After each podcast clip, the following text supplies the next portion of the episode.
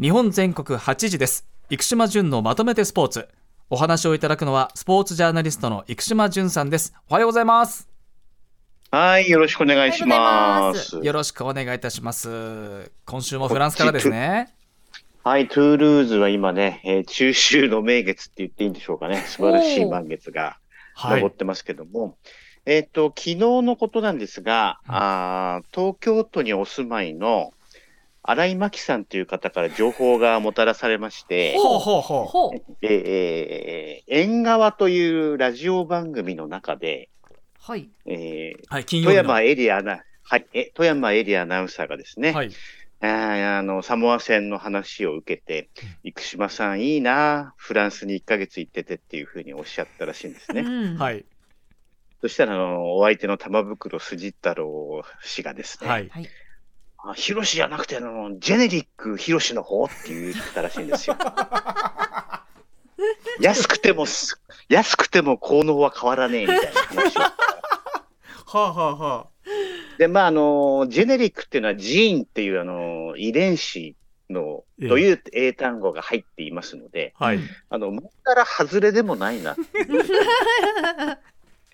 ええええええー、でもあの、富山さんちゃんと怒ってくれてたので、えはいそれはちょっと失礼じゃないっていうような感じ。ええええええ富山アナウンサーがあの僕をかばってくれていたので、フランスに届いてるえー、赤荻さん、この後、富山さんにあのよろしく電話をしてください。が はい、しっかりとお伝えします。じゅんさん喜んよろしくお願でいたと。はい、お伝えしますね。さあ、ではそのじゅんさんが取り上げるのはまずこちらですね。ラグビー日本代表、サモアに勝利。次はアルゼンチン戦。いやー、28対22、ヒヤヒヤしましたうんね。しましたね。あの、6点差っていうのはラグビーを好きな方ご存知だと思いますけども、はいワントライ、ワンゴール決められたら、えー逆転負けしてしまうんですね。うんはい、7点ですからね。ええー残り1分、しかも自陣に攻め攻め込まれましたけども、まあ最後サモアにミスが出て、はい。えーなんとか勝ち切ったということでしたね。うんただね、あのー僕は、まあ反省点はあるんですけども、内容はすごく良かったなと思っていて、ええ、えー今日本スクラムがすごくいいんですね。はい。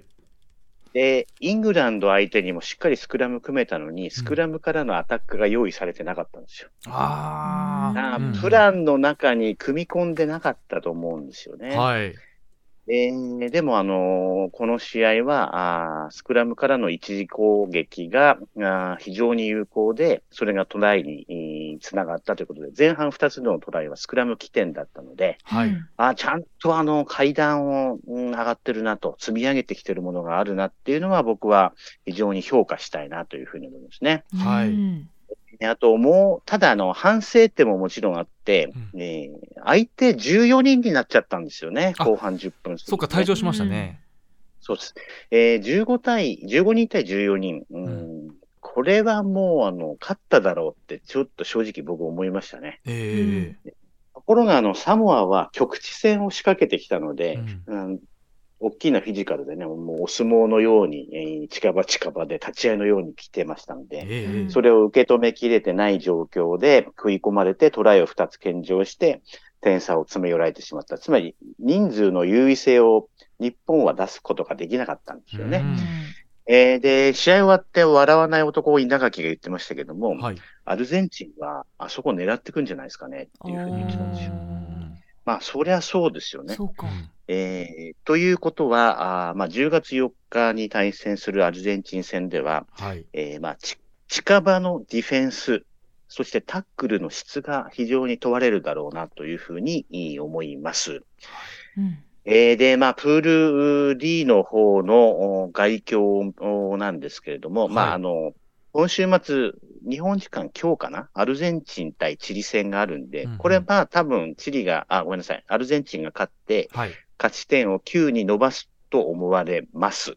ほうほうえーうんつまり日本と並ぶということですね。うんうんで、まあ、あの、わかりやすく、勝った方が準々決勝進出、そういうううんーえーそしておそらくウェールズと対戦すると。ほうほうほもしね、うはい。アルゼンチンに勝ったら、うん。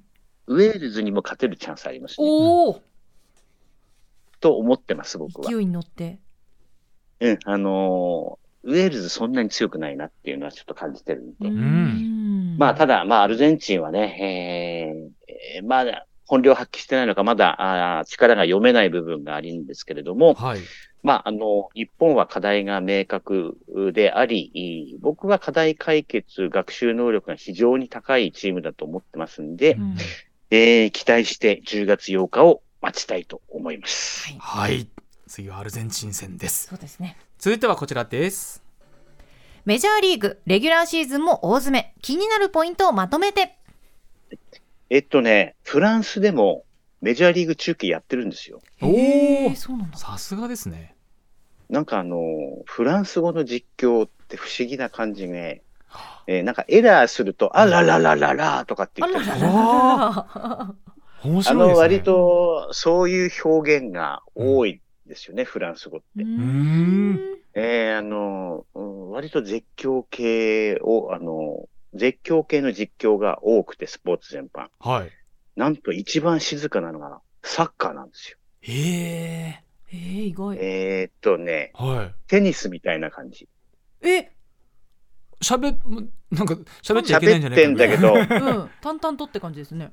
赤荻から北村にパスみたいな、こんな感じなんですよ。へなんでなんえーでねラグビーの方がうるさい感あ、じなんですよねなんだ。。えー結構あの、お国柄が出てて面白いと思うんですけども、まあはいそのあららというのは野球の方なんですけども、はい。えっと、アメリカ時間の日曜日、日本時間月曜日でレギュラーシーズンは終了しますけれどもね。はい。えーまあ、大谷の、うん、ホームランをなるかっていうのが今注目されていると思いますが、はい。えーレンジャーズのガルシアがね、えー追い上げてきてるっていう話がありまして、39号まで来て5本差になってるんですが、はい。とね、おそらくレンジャーズの相手がマリナーズなんですよ。で、マリナーズは地区優勝、一応3連勝レンジャーズにすれば並べるんですね。うんうんうんだからすごく勝負にこだわるんで、うん。はい。ガルシアとまともに勝負しないと思うのね、僕はね。はは。ほだからまあ1日2本とかいうのは出づらい状況ではあると思う。う。うんうんうんなるほど。えー、まあ大谷が、まあ7割方大丈夫だろうなとはいうふうには思っています。はい。残り3試合ですよね。これ3試合です、そうです。はい。試合かうん3試合で5本ですね。はい。で、あと注目したいのが、ボルチモア・オリオールズ、藤波が移籍したんですけれども、はいこの球団、本当に5年前ぐらいまでどうしようもなく弱くて、ええーエライアス GM って人が、今年は勝てませんので我慢してくださいって言ったんですよ。2018年に就任した。えへー、ー正直。ところが、あ5シーズン目で地区優勝です。100勝到達ということで。えー、あ5年でチームは変わるんだなっていうふうに思うのと、えうん。えーひょっとしたら藤波ワールドシリーズ大谷より一足先に登板ってこともあり得るんじゃないかなっていうふうに思ってます。うんそれぐらいオリオールズ調子がいいですね。へうんーうんえー、で、あとナショナルリーグの方はブレーブスが103勝、ドドジャース98勝ということで、はい。この両軍が、まあ、優勝争いしていくかなと、私は予想しております。はい。さあ、続いてはこちらです。バレーボール男子ワールドカップが今日開幕。あー女子、残念でしたね。でしたね。えーえーブラジルに、セットカウント2対3か、あーで負けてしまって、まあ、第3セット取るチャンスあったのと、第5セット10対10からあー 5, し5連続失点で残念だったですけどもね、はい。えーね来年のネーションズリーグで頑張ってもらうしかないなということなんですけども、うん。一方の男子、大変期待が高まってまして、はい。これだけ人気出てきたのってそうだな、30年ぶりぐらいな気が、個人的には僕はしてます。ほうん。えー一番人気があったのは1970年代ですから、男子バレーはね。うん。えー80で男子の方で、あの、ブラン監督って、これフランス出身の方にオンラインインタビュー僕しまして、日本人道が非常に面白かったですね。うん。で、まあ、当初コーチに就任した時にですね、えー選手と個人面談を重ねていったというふうに言ってました。はい。でへー。2回面談して、えー日本人は、ウィ、はいって言ってるのに、はい。うんこちらが要求していることをやらないと。何？ほうん。うん。はいって言ってるのに、うん。これ不思議だなと思ってて、3度目の面談で、はい。もう説明は十分にしました、私は。う。うんん私が言ってたことに対してあなた方はどう思ってるんですかっていうふうに、選手たちに逆に聞いたら、うん。びっくりしてたって言ってましたよ。あのつまり、監督からそういうふうに意見を求められる経験がなかったんでしょうね。ほそれまでの選手生活で。で、えーコミュニケーションが良好になるまで2年間必要だったと。ううんんえーで、まあブラン監督、コーチングに必要なのはバランスだと。緊張と緩和、話すことと聞くことっていうようなことを言ってましてですね。はいあの、非常に面白い日本人論で、やっぱりあの、エディ・ジョーンズにしてもトム・ホーバスにしても、日本人のことをしっかり理解してるなっていう気はします。うんえーで日本人のことを分かった上で、じゃあどういうふうに落とし込んでいくかっていうことで、えー取り組んできたのが今、日の目を見ているし、今年に関して言うと、ブロックにすごく重点を置いているということを言っていたので、うん。えーその辺注目していただきたいんですけれども、はい。まあ、楽しみですね。うん。こちらもね。はい。ここまではい。生島淳さんに伺いました。淳さんありがとうございました。ありがとうございました。ここでお知らせです。来週からのこの時間は TBS 藤森翔平さんと私北村真麻でお送りします。はい日本全国8時です。生島淳のまとめてスポーツでした。蓮見紀之まとめて土曜日。